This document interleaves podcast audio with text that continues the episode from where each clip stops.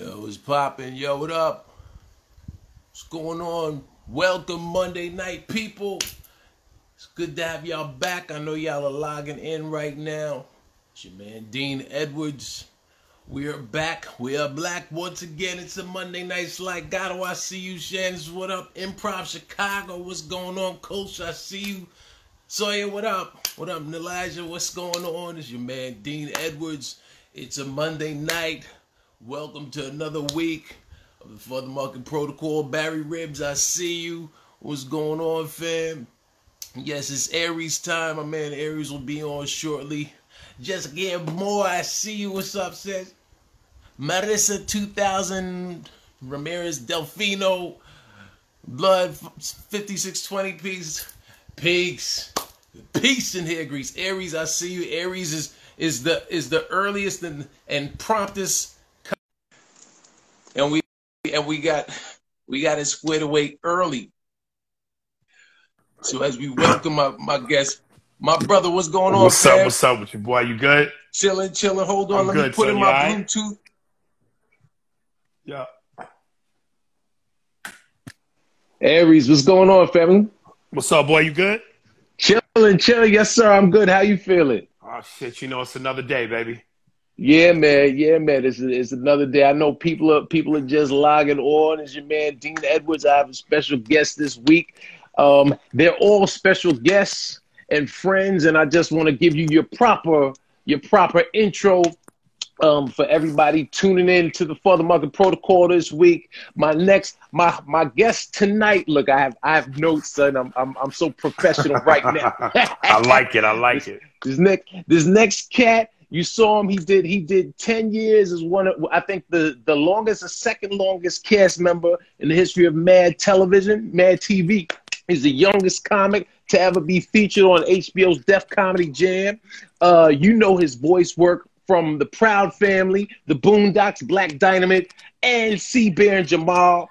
He's an actor. You've seen him in, in, in numerous television and film programs. Most notably, you know him. I remember him as the brother from, from Jerry Maguire.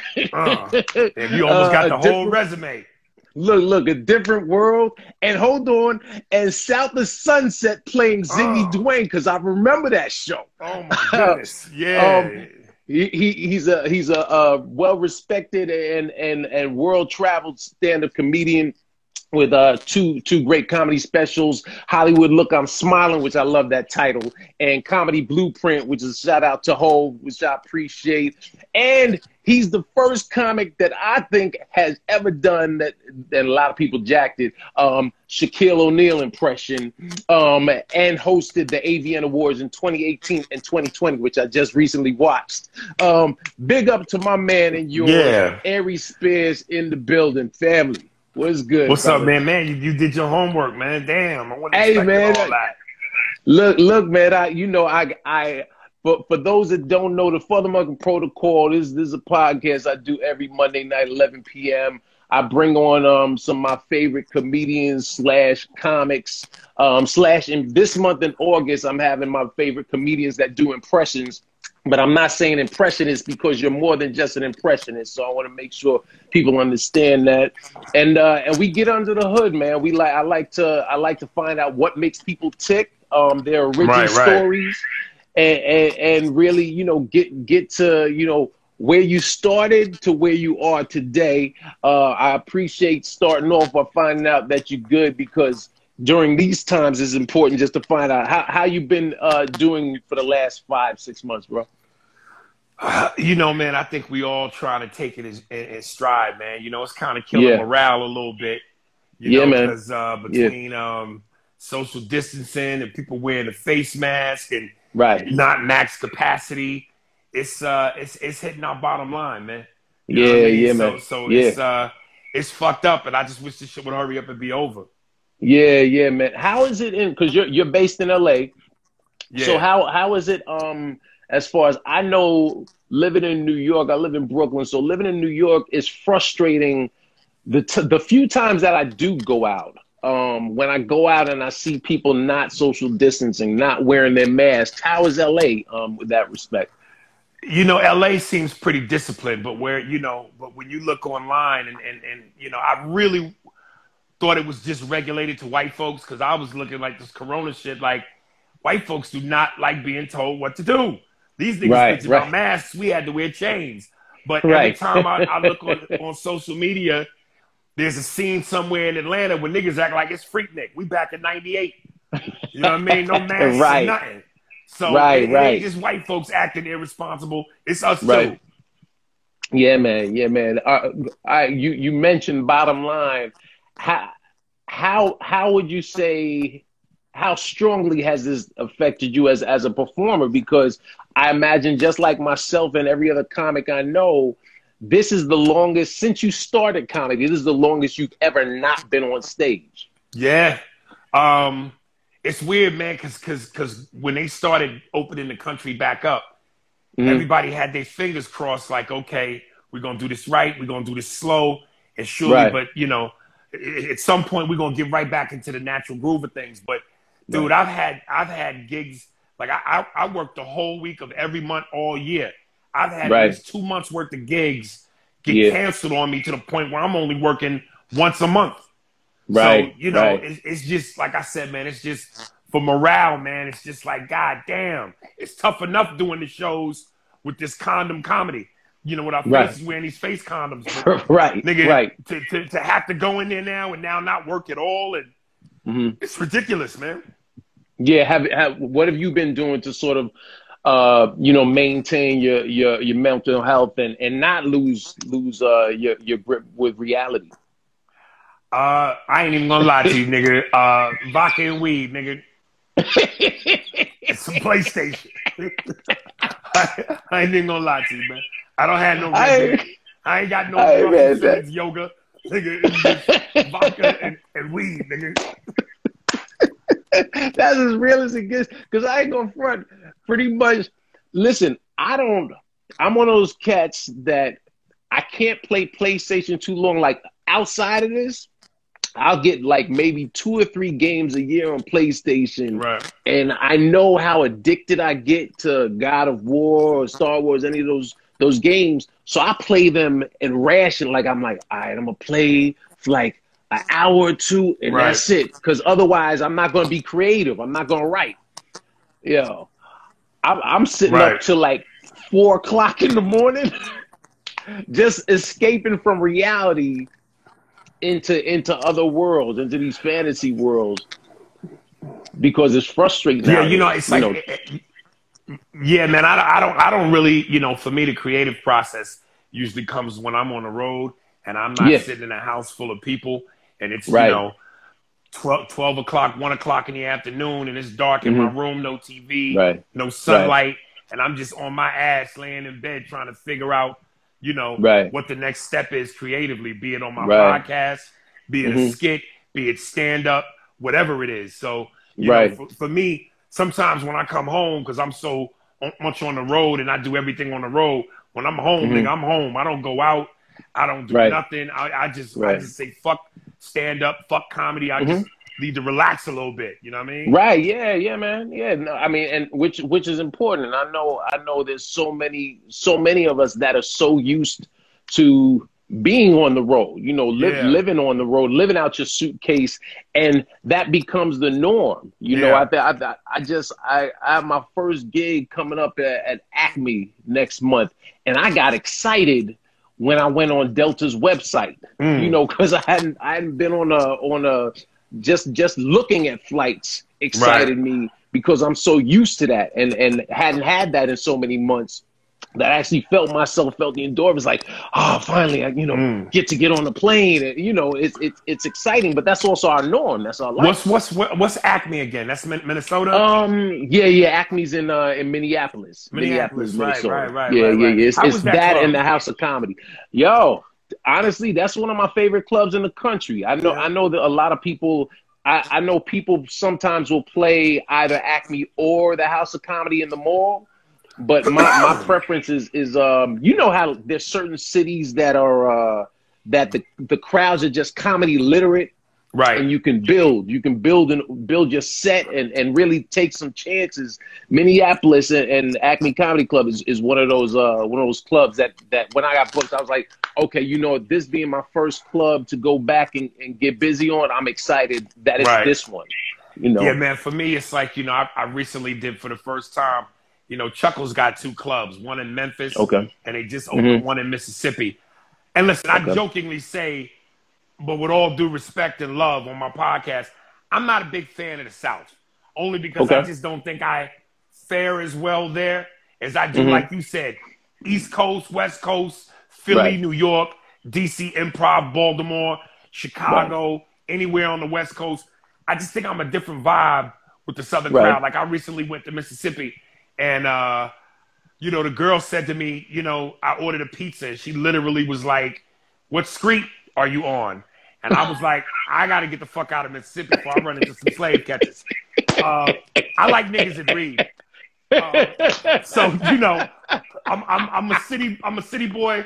You know what I mean? I'm Ray right. Gibson. I'm Ray Gibson. Yeah. Claude. Yes, sir. Uh, so I just like a little bit, and, and and you know, certain guys who I know are a beast in the yeah. South. They're beasts, period. But like, yeah. you know, uh, Arnez J, Bruce Bruce. Yeah. Uh, I just think there's a little bit of something in they swagger where the mm-hmm. South and them, you know, come together. I just feel like a lot of time, and it's not like I don't do well in the South and I don't get love in the South, and I got love right. for the South. I just, right. I, am a city dude, man.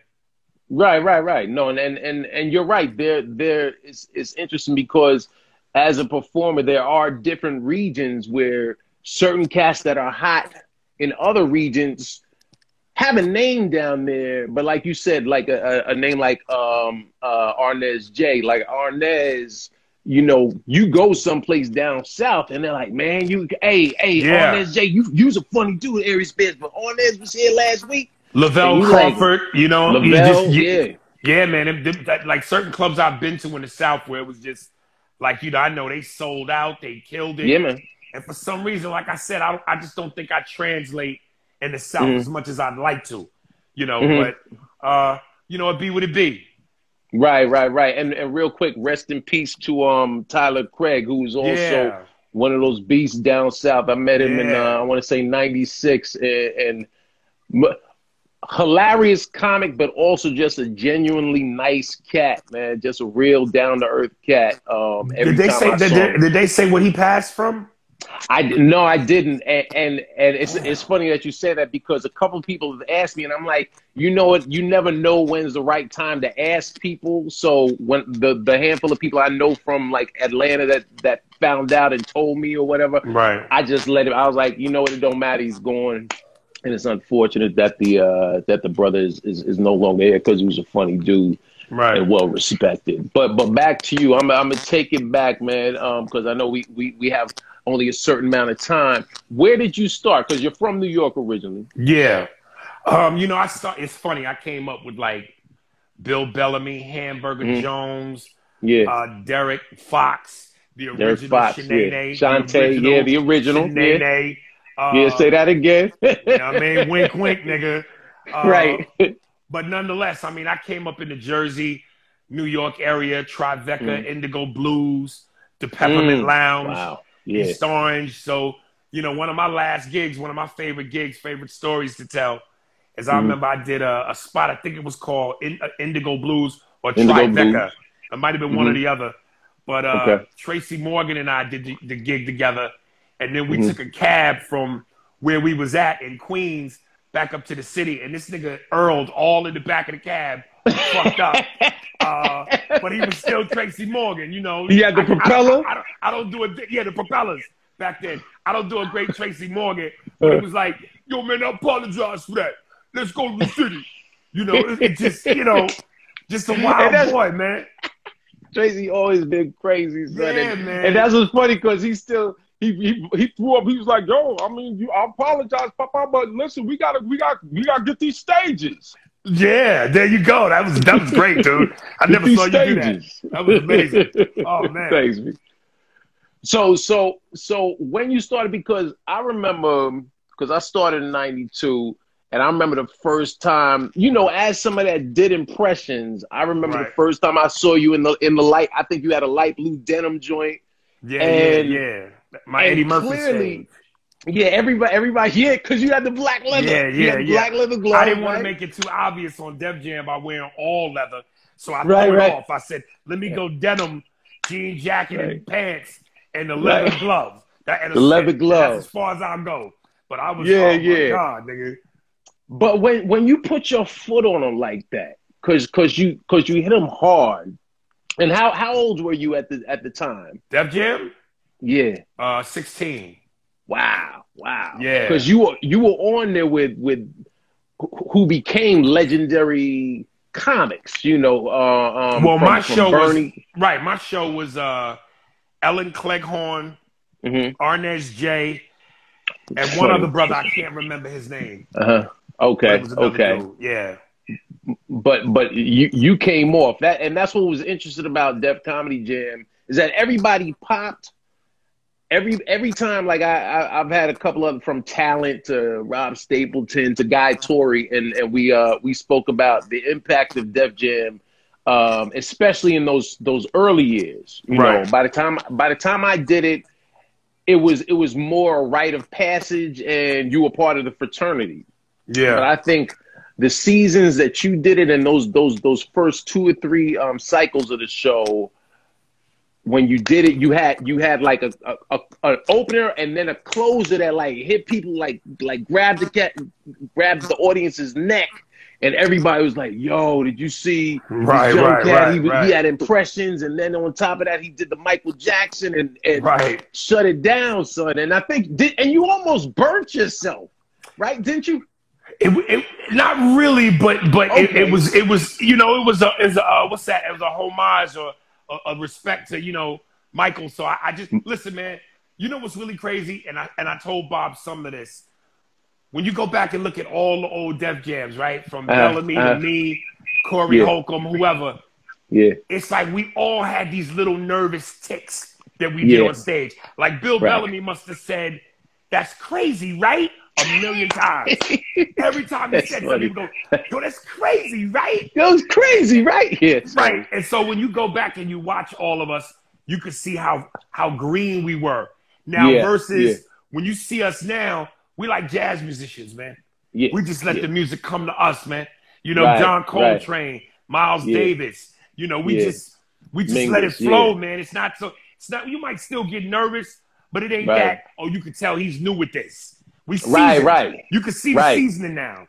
Right, right, and which, which is true because um I just I did something I did a, a Zoom uh talk earlier and we were talking about doing shows during during this whole COVID um and I I still haven't done a Zoom show, but my man Ali Siddiq did something on uh this this uh comedy COVID comedy show probably in April. So we were only about a month into this. So I did something on there. It was the first time and I'm gonna say probably two decades that I felt nervous. Right. Like, because we all we all have anxiety in that you know when it when it's showtime, you know, it's not so much nerves, it's just okay, I just want to get my head right and and and and you know find my center. But it's not you're not nervous because you've done right. it a million times, so you know how to win immediately. It's more, all right, you know, let me let me get my head right. But this is the first time I actually felt myself like, yeah, this is uncharted territory. I don't know. You know I mean? Well, you know, between the Zoom thing and I know they're starting to do comedy outside,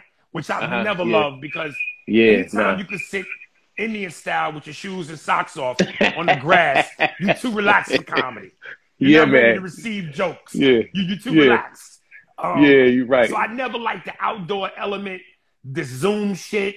I'm just real old school, man. Like I, I, I yeah. came up, I came up in the in the '80s, and you mm-hmm. know, of course, like everybody else, I did my homework, knew about Richard Pryor, but Eddie was my era. So between Richard, right. Eddie, Carlin, uh, right. Chris Rock, and all the people from that era on, like I mm-hmm. just, I, I just, I'm, I'm, I'm, old school. I'm stubborn, man. I, I can't. Yeah. Whatever that new wave is for comedy. Mm-hmm you know, mm-hmm. doing a Zoom in your room by yourself. No, no, no, right. no, That to me is like beating off, nigga. I need content. you know what I mean? I, I, no, I, I can't.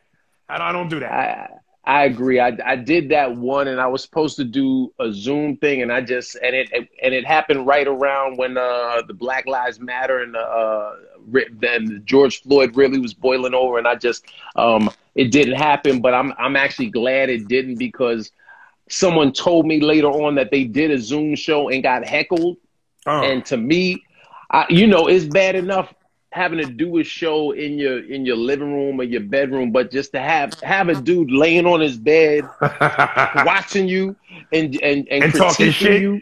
Right. Yeah, man. That's you know, I, I said, you know what, I I'll wait. I yeah, wait, yeah, yeah, know? yeah. You know what I mean? I just yeah. I would rather wait till either I could do it right or I don't want to fuck with it at all.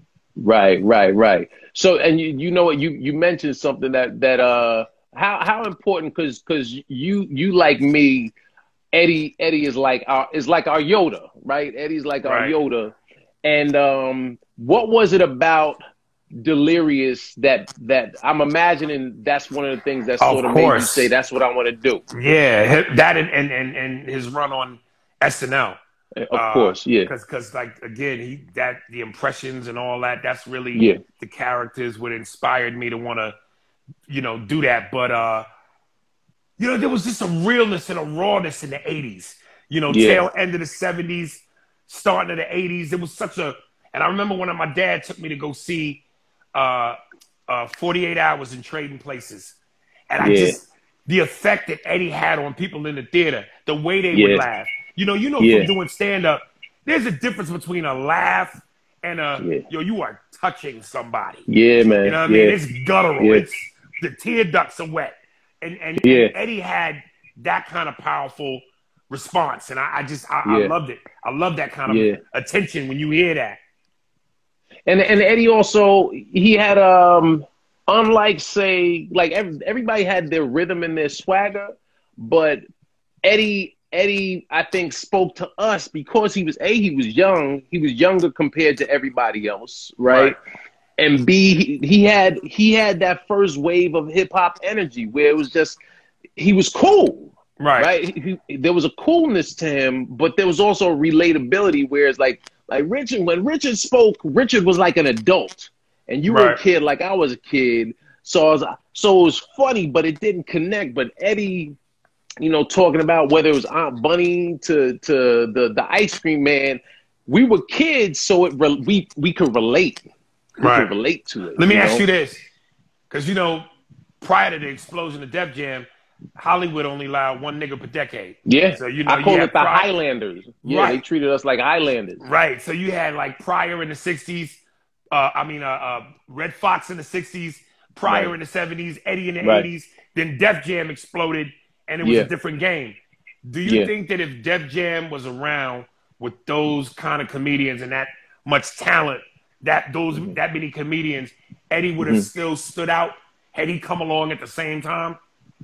Mm, mm, that's a that's a good you know question. I mean? Yeah, that's that's a good question.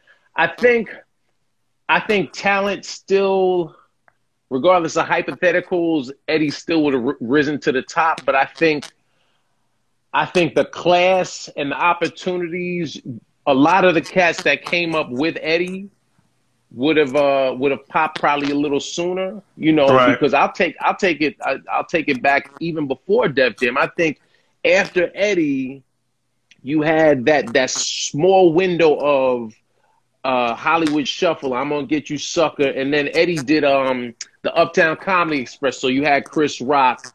And, and, and Arsenio and, and uh, Robert Townsend and, and, and Mooney and then Barry Sobel. You know, you gotta have a yeah, yeah, yeah, yeah. You know, um, so I I think those opportunities weren't weren't present, and the same cast that we that we saw eventually pop would have just popped a little sooner. Right. Right. I, you know, and I say this, you know, all due respect, like Robert Townsend, who I think is one of the greatest comedic writers and yeah, uh, yeah. and thinkers, uh, and we know Paul Mooney and all that, and, mm-hmm. and Keenen Ivory Wayans. But it, it always felt like to me, and I think you just used the word of that class. Mm-hmm. It, undoubtedly, Eddie was head and shoulders above yeah. everybody. Whereas again, yeah. when you look at Def Jam, Cedric, Steve, Bernie, Katt, Chappelle, I go on and on and on. Eddie Griffin. Yeah. Does Eddie Murphy stand out as strong? Because I, I mm. I'm, I'm, saying, I'm just saying, I think yeah, yeah, the yeah. guys he came up with, right, hands down, he was he was Jordan. He was right, Jordan. Right. Everybody yeah. else was all star players, but he was Jordan. Yeah. I, am wondering if he's still Jordan in the Def Jam era. Yeah, that's it. that's that's a that's an interesting. No, that's an interesting. Uh, that's a hard. It's hard for me to do the comparison because so many people, excuse me, after Eddie and Def Jam being like a decade after after Delirious, after after we saw him do it, we saw sort of a formula of of his of his style of his flow. Right. And so when Def Jam when Def Def Comedy Jam premiered, you saw you saw a variety of styles. You know, um, which to me is what was dope about Def Jam because Bernie didn't sound like DL, and DL didn't sound like Eddie Griffin, and, and, and so forth. And Chris Tucker and, was so a, a, dude of his own. Right, right, right, right. So, so that's you know that's I'm not big on hypotheticals, but that's actually right. a dope hypothetical because it makes you think. It makes you wonder. yeah, wonder. man, yeah, yeah, yeah, yeah. Uh, and I mean, look, white mainstream America didn't know that there was that many of us out there. No, uh, which, no. which, which, which, you know, is why when Def Jam exploded, it wasn't a mystery because you got right. all this talent all right. over the country that never right. had a platform. You know, exactly. So it exactly. gave white America and Black America a chance to go. Well, we, black people know we've been here, but it gave white people know there's so many of you. So you know, right. we could give them more to choose from, even though Hollywood still has its list of automatic go tos. Yeah, of course, of course. Well, because of comfort, they they they go with uh, you know, we joked a couple weeks ago. Uh, we were talking about, you know, that there was there was a there's a group of of uh, black actors that if you've been in a movie with Gabrielle Union, there were like five leading men that they always leaned on. Right, and that's right. not to take away from their talent. That's not to take away from Morris Chestnut's talent. Right. Or or uh obviously, look, I'm trying to think of everybody who was in the best man. Taye Diggs. Right. Uh, uh, um and so Terrence forth. Howard, dudes like Terrence that. Howard. Yeah. yeah. Those those you always saw or still see the same people get cycled through. Right. And so so as as as an actor, you're always like, all right, that's I'm vying to get in that class where I can at least be in the conversation when when right. it's time to cast uh, cast people. Um, you know, so so what so at what point did you decide that you were going to pursue this? I mean, I, I knew I knew it uh, basically 14. I, I, okay, you know, which is when I started. I just knew uh, prior to 14. I thought you know, let me. I, I kind of always knew I wanted to be famous, but I thought I was mm-hmm. going to be a rapper. I tried that. I thought I was mm-hmm. going to be boxer, but you know, I uh-huh. come from family. I come from bad stock, nigga. My mother's from Mississippi. My father's from Tennessee. Salt and grease oh, was important to us. So right. I knew I didn't have that that in me. Uh, but I'd always been funny and always been trying to be a cut up. So I was like, right. fuck it, man. I, and I read somewhere that, you know, Eddie Murphy and I had the same birthday same sign. Uh, so I was April like, 4th. Yeah, April 3rd. So I, April I 3rd. That, yeah, so I read that he had started at 14. So I just took all that as inspiration and said, fuck it. Mm-hmm. Right, right, right. And, and do you remember, do you remember, and I'm not going to ask you to do your first set, but oh, do you remember? Listen, me and my mother, me and my mother uh, and my sister went to the improv first. And back okay. then, to get on stage, you had to draw your number out of a hat. Right. So right, all right, three right. of us put numbers in. None of us got called. So I'm deflated. And then uh we uh-huh. about to go back home to Jersey. And a, and a dude told my mother, you know, there's this spot called the Uptown Comedy Cafe up in Harlem. Right. So you might want to go check that out. So at that time, all I did was I did three impressions. I did Jack Nicholson, Eddie okay. Murphy, and James uh-huh. Brown doing a Pepsi commercial. Uh, oh, dig. but yeah, I just, I, you know, that shit where I'm in the mirror at home, like, yeah. I'm so and so for. So I just did that, and it, and and you know, it it, it did well. It, it killed, and I was just, mm-hmm. I, the bug was in me. Yeah, yeah, yeah. When when you when you uh when you book Def Jam because you it's crazy just saying you're you're still in high school when you book Def Jam. Yeah, I watched I watched my premiere at one of my white friends' house, and the whole fucking school was over there. now I started getting pussy. oh, it was it was beautiful. I know it. I know it was age yeah. sixteen. Because you go back to school on Monday and everybody's like, yo, uh, yeah. you were no longer you. You were Aries Spears. Then then they gave they put respect on your name. Oh yeah, it was beautiful, man. And uh, shortly after that, I dropped out of school, got my GED, mm-hmm. moved to LA. Uh huh. And, and and when you when you got to LA, because and correct me if I'm wrong, because I remember hearing, did Debbie Allen and her husband Norm Nixon they were your managers? Norm was my manager. Yeah. Norm was uh, your manager. Okay. Norm was my manager, and uh, you know Debbie was the producer, showrunner on Different World. Different so World. obviously, okay. because you know her husband's my manager, I did right. two episodes of that, and okay. I remember um, D.L. Hughley was uh, the opener for Fresh Prince, and he was doing stand up. He was the warm up.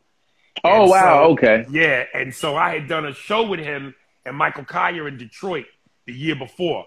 So when I okay. went by Fresh Prince, DL showed me love and was like, "Yo, y'all gotta check this young dude out, Def uh-huh. Jam, blah blah blah." So he let me get up and do like a two minutes of stand up. Long during the short, taping. During the taping. Long okay. story short, word got around town fast. Yo, there's this hot young kid in here, amazing, uh-huh. blah blah blah. So for the next five years of my life in LA, I just had holding deals. Now they don't do those wow. But back right, in the days, right. they gave you a holding deal and said, "Look, we're gonna right. give you X amount of money to take you off the market and develop something." So every year I was with a new network with nothing developed, but I had probably made a million dollars before I was 21. Uh, Dig it. And, and, and eventually I, I, found my way on the Mad TV when I finally mm-hmm. signed my last deal at Fox. And was was the because uh, here's what's funny. I remember South of Sunset, and I remember I faintly remember there. I think from the pilot there was a scene with you and Glenn Frey, and it, and it and I remember watching. I was like, that's like 48 hours, like Nick oh, Nolte and Eddie Murphy. Oh, absolutely. Was, yeah, that's exactly what it was. Um, yeah, man. Listen, uh, uh, it was crazy because we got murdered. First of all, we were up against Home Improvement which was the oh, number damn. one show in television, followed right. by Melrose Place, ah. which was another hot show. Right. Then it was during the World Series, and oh. LA was going through the fires. So we oh. didn't even air in LA. And, right. And Glenn Frey was such a God rest his soul, but he was such a dick to the network oh, heads oh, because he wasn't mm-hmm. really a great actor, but they hired him because he was Glenn Frey. But halfway right, through right. The, through the shoot, he got an acting coach. So his shit mm-hmm. got better. So he was like, yo, don't air the first episodes where I was terrible. Let's reshoot uh-huh. it. It was like, you know how much money that's going to cost? Nah, right, right. doing that. So he right. cursed them out, was like, F y'all and this and nigga. So between the fires, the World Series, Home Improvement, Melrose Place, right. bad ratings, nigga, we got canceled after the first episode. Mm, damn, damn. Yeah. When, when that when that happens, because you're still you're, you're you're still a young kid. When that happens, are you thinking, "Damn, well, this is my big shot and that's it," or or are you just rolling with like, "All right, on to the next"? Dean, I, I was so arrogant, nigga. Uh, you couldn't tell me. You couldn't tell me that I wasn't gonna be the next shit. I have I watched I, I watched the old footage of me when I was on Entertainment Tonight and they was uh, promoting the show. And I uh-huh. said some shit that when I watched it today made me cringe. I was like, I said, uh, yo, mark my word, two years from now, I'm gonna be the biggest box office star in the world. Nigga, further from the truth. Cut to nigga. Nah. so I was humbled. I was I was so arrogant, nigga. But you know what? You know what? And and what I could appreciate about that is at least maturity is has has let you look back on it and say, I, I might have been tripping a little bit, you know. But uh, you, success in, in in entertainment and specifically in, in, in stand up does require a certain amount of confidence and you can't you can't be on entertainment tonight saying well you know i hope this goes well but no hey, that's, a, that, that's that's exactly what you should be saying that's exactly what you should be saying. Because white folks love uh, niggas that hope maybe, could be. I, am I'm, I'm with the best. So I'm, it's in God's hands. I don't love niggas like that. I was straight. Yo, I'm telling you right now, I'm gonna have a butler. I'm gonna have a Learjet. Oh, nigga. Oh, no, no. They're like, geez, he's. I mean, he's young, but it's kind of cocky. Yeah. Oh yeah. That, oh that yeah. On. yeah, dude. It was. Oh, it was cringeworthy. But that that that had that show continued, you might not have gotten the opportunity with Mad TV. So everything happens in its time for its reason, you know. Yeah. Uh, listen, man, I've I've been uh, I've been fortunate in in the sense that uh, you know I started young enough to where I could make certain kind of mistakes. Right. Right. And learn from them. And shit, I'm still making mistakes. Um, right. Right. We all do. yeah, but at the end of the day listen, and this is not, I'm, I'm, I'm trying as hard as I can since I just said what I said, not mm-hmm. to be arrogant. But right. I think that if I was a half ass comic or, you know, some bullshit ass comic, I mm-hmm. would have fizzled out a long time ago. Now, I right. know all the haters will call me washed up, but nigga, I'll tell them, look at your life and look at mine.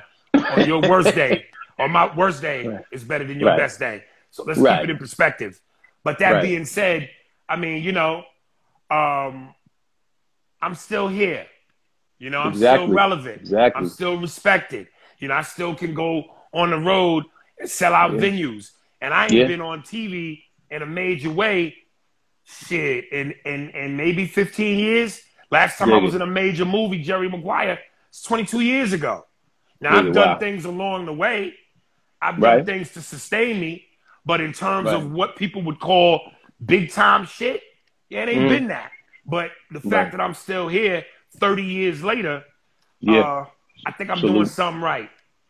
Yeah, you you are, and and to to those people that would uh, say that because we hear it all the time in, in our industry. Think about how many how many six figure failures we know. You know, but because I think the average person, layperson, judges what we do based on whatever they're seeing um, right. the masses consume, whether it's um, in, in, in major feature film or television. But to me, success is really based on on are you able, like you said, you you've been doing this thirty years, you've been able to sustain um, a, a, career for 30 years, which is a success in and of itself. On top of that, you, um, I remember meeting your daughter at uh, at the Laugh Factory in Long Beach, hmm. you know, and I'm sure she has the best education um you know you you live comfortably so so you know what do we really gauge success off of you know and that's that's right. what people lose perspective on you know so I, I i salute anybody you know that that still is here um knowing because in in in what we do this is peaks and valleys right right and it's and and the, the main goal is just to continue if you continue right. and you win it you know that's a win right there well one of the best comedians of all time god rest his soul patrice O'Neal. I remember when I saw him do an interview, he was mm-hmm. like, you know, the guy said to him, Have you made it? And he goes, Well, what's it? What's making right. it? So, and listen, all of our definitions are right. different in terms of what's making it. Because what's making right. it for me might not be what's making it for you. Right. You know, and, and again, that's yeah. what I'm saying in terms of perspective. For the motherfuckers yeah. that have never done it, for the motherfuckers that talk shit, okay, your your your perspective is skewed because your yes. your standard of making it is what you know, Kevin Hart, the twenty million dollar dude, the biggest mm-hmm. mansions, cars, private right. jets. Yeah, that's right. sweet. I ain't gonna lie, right. we all would love to attain that. But just because we have not hit that level yet means what? We're failures. Right. Like, come on, right. It's, it's, I'm in the fifty percent tax bracket, nigga. I'm succeeding. Right. Right. Well, and and real talk, you're you're in the one percent as far as entertainers, and then even higher up when you come when you look at the grand scheme of how many stand-up comedians there are on the planet. You're in that one percent. You're in at least the top five percent of earners because we know what kind of money you make when you're new in this you know, right. versus ver- versus you know, sometimes when you first start out, you're doing shows for for free food and and some money to you know to get back and forth um to the show. Um, you're earning a living and a nice living. You know, I've right. I've been on the road where where they were like, yeah, Aries was just here two weeks ago, and and Tracy was here. You know, so we're winning. You know what I mean? I like, mean, just, like, just, just just to be in that company though, whether they exactly, go, yo, right. Aries was just here, Dean is coming, Godfrey's right. in two weeks, you know, uh, Tracy Morgan. We're it's like if this is the NBA, we're we're playing with the other elites. You know what I'm saying? Right. Whereas right, you know, some motherfuckers is performing at these C and D clubs where it's just like, you know, we couldn't even begin to afford to bring you. You know what I mean? We couldn't we couldn't be, begin to afford to pay for your hotel.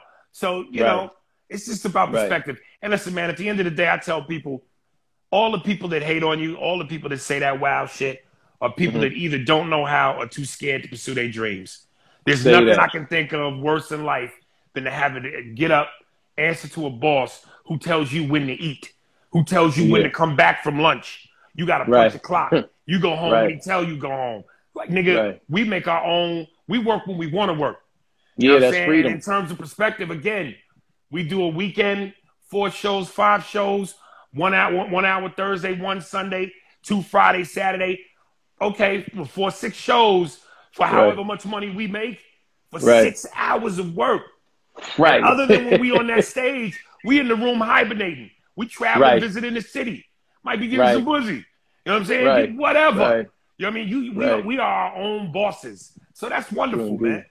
That's that's that's freedom right there, man. That's freedom. We got we got 19 more minutes. I'm I'm, I'm keeping the clock. We still rolling. Um, talk to me about Mad TV because it was such a such a big part of your life, and and doing any. First of all, people have to understand being on a TV show. First of all, getting hired on any TV show that makes it beyond pilot and last yeah. season is a win. Right. Being on it for more than one season is a win. Being on for 10 seasons is why, even if you haven't been on television or in film in a major way in 15 years, you still, when you go to wherever um, in the country or even, uh, you know, overseas, because I know you do a lot of overseas gigs too and get paid quite well. um, so you know that that the show was so important and and uh, how did that how did mad tv come about? And you booking the show i should say. Uh, you know uh, like i said when my when my when my round of uh, deals finally came to head uh, fox was my last stop. Um, okay and at first I, when I went to Fox, I had booked a pilot called uh, Crosstown Traffic, which was basically the Mod Squad. Okay. Uh, and I and I also auditioned for Mad TV that same year. They wanted me, mm-hmm. but mm-hmm. I was locked into this deal with Aaron Spelling, and Aaron Spelling okay. was behind uh, Crosstown Traffic. And for those who okay. don't know, he was the mastermind yeah. behind yeah. Beverly Hills 90210, Melrose. Dynasty, Crescent Heights, Dynasty. Um, so long story short, the pilot never got picked up, and I had spent two years with Fox, and the the then um, head of the network, Peter Chernin, was a big fan mm. of mine. So he was just okay. like, look, man, your deal's about to expire. I want you on this network in some capacity. Even though we mm-hmm. couldn't develop nothing for you, the pilot with Aaron Spelling didn't happen. Uh, you also, you auditioned for Mad TV the first year they wanted you. So fuck mm-hmm. it. You still want to do the show? And by that time they were in season three. So I was just okay. like, yeah, man, put me on. Okay, okay. Because I, I, and correct me if I'm wrong. I, I kind of, I remember, I remember watching Arsenio, and were you on that when when they premiered the new cast? Did they premiere the new cast, or what? It might have been when the show first started. I remember. I think it was when the show first started. Okay, okay. Because yeah. because I because at that point I knew who you were, and so it's like like you said, we were Highlanders. There were only so many of us. So anytime right. you saw one of us, you're like, oh, okay, he got an opportunity. That means I could get an opportunity. You know, right, it was like right. motivation. It was like motivation. So you were on because I, I, remember those early seasons, like Orlando Jones, Phil LaMarr were, were like the Black Cats. You had Deborah Wilson, Debra Wilson, and yeah. and so Mad TV to me seemed like the next step in the evolution of sketch comedy. Like you had SNL, then you had In Living Color, then you had Mad TV. And what I loved about Mad TV was you saw a multiracial cast, and it wasn't just one black cat. In, in, each sketch. You know, you saw y'all across the board. So was there an overlap between you and uh, you and Phil, or you and Orlando, or were you like the newer new black cat on the I, show? I was I was more like the new the new black dude. You know, I'm, okay. I'm, I'm, I'm gonna have a moment of vanity, and not mm-hmm. just I'm gonna take myself completely out the equation. Mm-hmm. You know, Fox never supported Mad TV the way we really? would say would have. Like, look, man, mm-hmm. we had Susan Sarandon on, Kathy mm-hmm. Bates, Jay Z, yeah. Gwen Stefani, uh, Missy Elliott, some of the biggest names in music. Yeah. And they never promoted us ever. The only promotion mm. we would ever get would be the lead in from the news. So if the news, mm. if the 11 o'clock news came on, they cut off at 11:30. As they sign mm-hmm. off, they go and keep it locked here for Mad TV. How the oh, fuck wow. you got Susan Sarandon, Kathy Bates, wow. Jay Z, and y'all not running ads during the day on none of your shit? Right. So we, we, right. we always felt like we never got the respect from the industry that we deserved. Mm-hmm. Uh, the fans loved us. People that watched yeah. that younger generation of kids that grow up and grew up right. and will come up to me now and go, dude, I was this many years old when you was on the show. I grew up right. watching you. I used to sneak and watch you. Right. So we, we we got a lot of love and appreciation from fans, but the industry, yeah. they could have gave a fuck about us. And and Mad TV, other than SNL, is the longest running sketch show of all time. Mm-hmm. They did 14 yeah. years. No other yeah, sketch show outside of SNL has seen that kind of longevity. Right, right. I'll, I'll do you one better because I, was, I was a fan of Mad TV, and I remember, hell no, I remember when I was on Saturday Night Live. This is like season one, baby, episode six. Right. Um, because y'all came on at eleven and we went live at eleven thirty. I'm in my dressing room. Yeah, hey. Will Ferrell, Will watch... Ferrell, Will Ferrell told me the same shit. Yo, I bumped into him in a car wash, and he was like, "Yo, we used to watch y'all in the makeup Yo. room getting ready."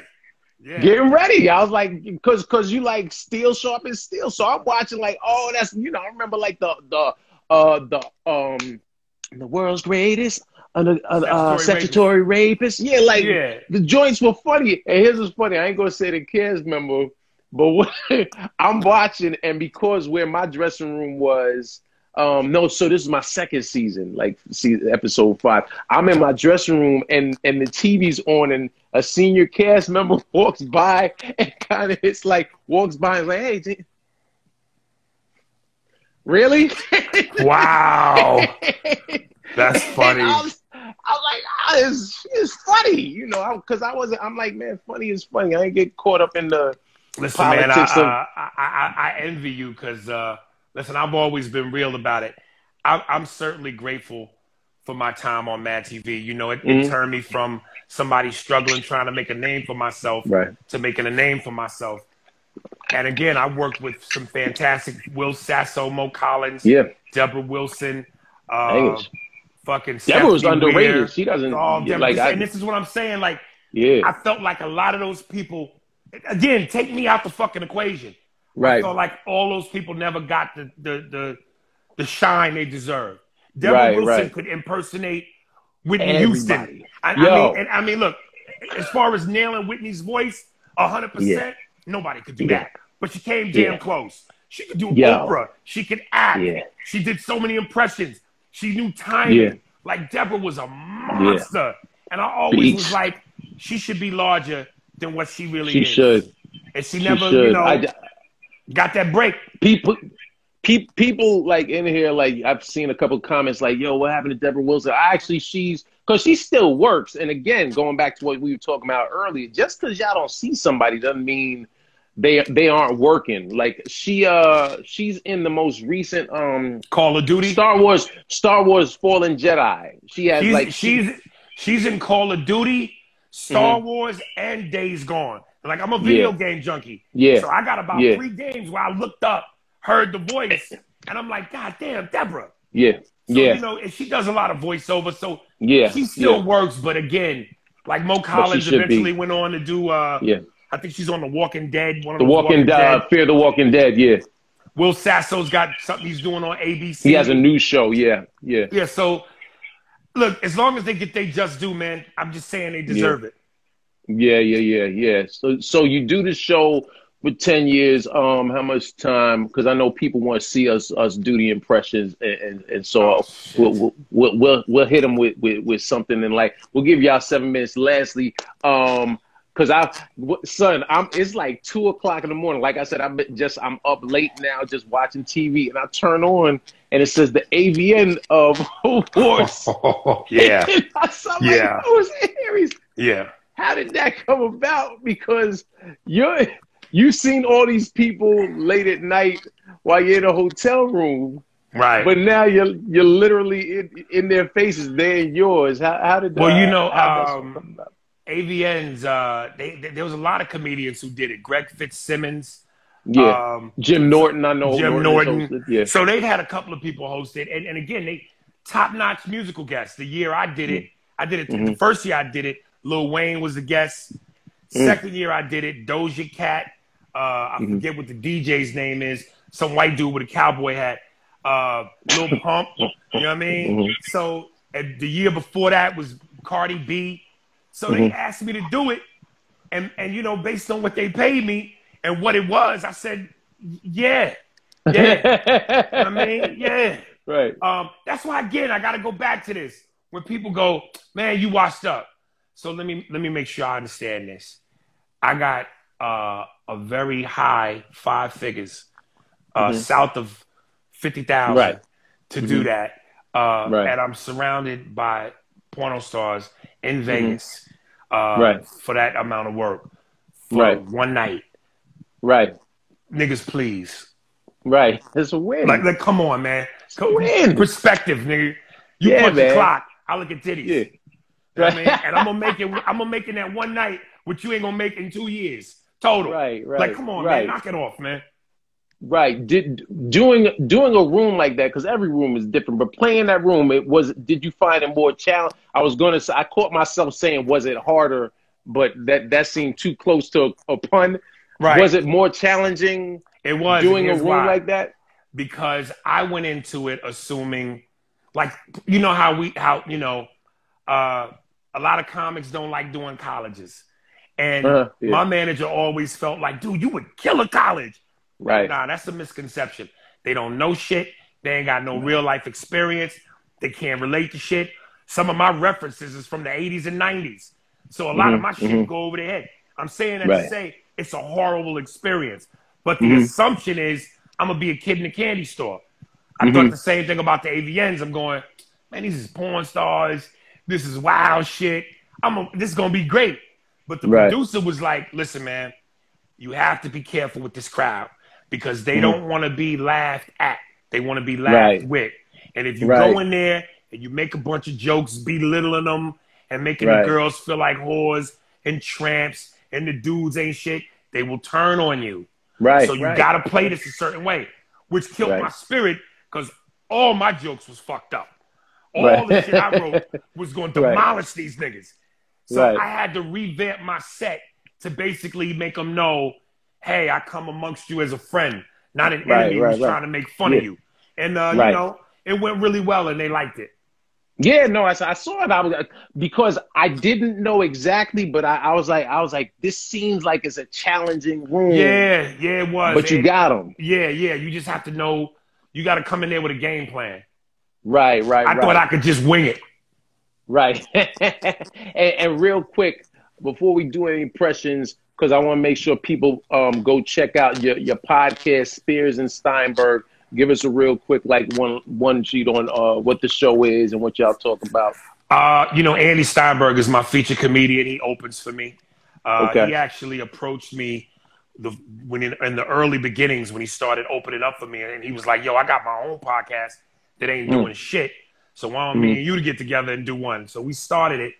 And you know, best to describe it is 100% uncut Bolivian yayo. It's it's, okay. it's, it's, it's, blue magic. Uh, yeah, yeah. We live it's a brand moist, name. Yeah, it's a brand name. Uh, we live in a moist era of comedy, and I think I like political that. correctness has run amok. And and, and, yeah. and everywhere where you being told you can't say this, you can't say that, you know mm-hmm. what to do, what not to do we want to we just talk about anything and everything straight mm-hmm. henny no chaser okay raw okay.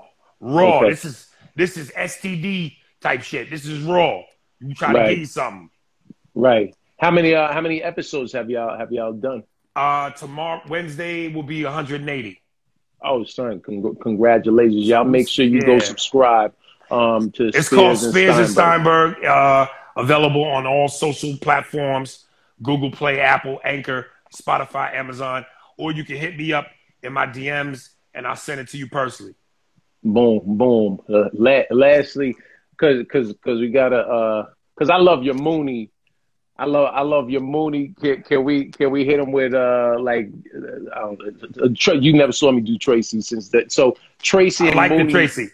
Yeah, okay. I like that. All right, so all right, all right. So yo, poor poor Mooney, man, Papa. Listen, I, I man, I'm, I'm a fan. I bow down to to your greatness. First of all, nigga, what is a papa? Don't call me no shit. I don't know. What the fuck is a goddamn papa nigga? No, papa, listen, that, that's that's uh, that's that's my ultimate respect. I'm I'm I'm I'm paying you homage. I'm paying you homage. Nigga, you are not Puerto Rican. You are not Latino, nigga.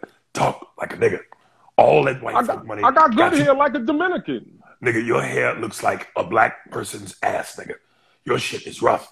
You got slave hair, nigga. That's that's that that's that baby here. That's that's like if, if Halle Berry had a baby with El DeBarge. Nigga, you are too much. Tracy, you're a wild nigga. I heard about your divorce. That bitch is going to rape you, nigga. Well, listen, it's I, you know, it's a, listen. I got, I, you know, I can't. Why, Paul, I ain't gonna lie. You, you, you kind of that kind of cut deep. I'm, you know, I, nigga, why, I've why been did, through a lot. Nigga, why didn't you have her sign a prenup? Prenup is marriage's condom. Strap up. You know what? Strap up. I, I ain't gonna say. Uh, you know what? You, you could be right. You could be right. Everybody, listen. Sometimes you have a you have a bad night. I had a bad couple of years. I wasn't paying attention. You know, first you, Walmart, now this. She's gonna get you, nigga. I'm telling you, she's going to get you. You let them white folks fool you, nigga. All that goddamn money for a nigga, and you didn't have us sign a prenup, nigga. Are you crazy? I was I wasn't thinking. I mean, you know, I was lulled into a false sense of security. Or when you say "till death do us part," I'm thinking this is this is how long it's gonna last. Who knew? Well, nigga, she's gonna get that Walmart money, nigga. She's gonna get all that goddamn Walmart money. She ain't nigga, getting all of it. I listen. I stashed some of it away in the projects in Bed Stuy. Although there you go, nigga. There you go. That's you got, to, you got to, that's called contingency. Well, there you go, nigga. I didn't even know you know how to say contingency. Contingency. I I, I want to spell and be in second grade. Nigga, you sound like you're still in kindergarten. No, no, that's you know what? That's called the Jedi mind. I Jedi mind tricked the entire industry. I fooled everybody. Everybody well, well, thinks I'm slow. I'm, I'm too quick. Well, nigga, fool them again and give me some of that goddamn money. Listen, if you need money, I got you. But listen, I'm gonna have to. I'm. I'm I, I can't hear. Paul, are you still there? Nigga, I can't I, hear you, Papa. I, I got Paul, you. Nigga. I got you, nigga. Paul, I, I, you know what? I was gonna loan him some money too. Yo, hold on, hold on. I gotta do some. See, this I love doing these just just cause still, man. Still soft and still. I'm not thinking who yeah. else. Who, who who else? We got damn. We only got two minutes left. Uh, uh, um, let me give him some Shaq. Uh, Shaq and and and uh, Shaq and and, De- and Denzel. Shaq and Denzel. Uh, uh, uh, hey, hey, uh, so so Shaquille. I, you know what? You know what? I did not realize how big you were till I saw you in person. You're a big guy. always been big. Always been this my whole life. Everybody knows this how big I am. Seven, seven two, and I dominate. So yeah, yeah, I got to be yeah, big. No. I got to dominate. You know what? You you you are big. You've dominated for for many years, and and I gotta say, if nobody else says it, I see. You know, you with the general. I see you with with Papa John's. You're making money. I got to make this money. I'm I'm not just the big diesel. I'm the big bank. So I got all these endorsements. I'm trying biggest. to leave money for my kids. I'm trying to leave money yeah. for everybody. Yeah, yeah, yeah, yeah. No, you're not trying. Hey, hey, hey, Shaq, you're Shaquille. You're not trying. You're doing. Huh? You're doing. My guy. My guy. Yeah. My yeah. hey, Dean, I gotta ask you, man. Uh, yeah. I know you probably know. You heard of C King? Yeah, uh, you know what? Godfrey told me about him because I know y'all did um uh, the Def the Def Jam thing when COVID first started. Yeah, yeah. I saw I saw son. I saw son. I, he got I, he got I, he got skills. I, put him I put him on to it. Listen, man. And I said in the interview that I did, I said, you know, I think there's five guys that do Denzel. Myself, mm-hmm. Dean, Reggie Reg, uh, mm-hmm. Pharoah and Godfrey. Pharoah. Yeah. But after I saw this nigga C King, man, I hung it up. Uh-huh. I had to, oh, I, had to, I, I had to retire it, man. That nigga shit is so. I mean, he does he does Denzel like Frank Caliendo does Madden. Like it just okay. I feel okay. I feel silly doing it now. I just I right just right right silly. right. Sometimes right. I'll be in my car and I'll be you know going through certain Denzel movies and certain gestures, right. and I feel Aries. like we're you know real quick. Yeah, because it's going to cut off. And can, can we come back in for a couple more minutes? Uh, I, I, I nigga, I, w- I would love to, but I got.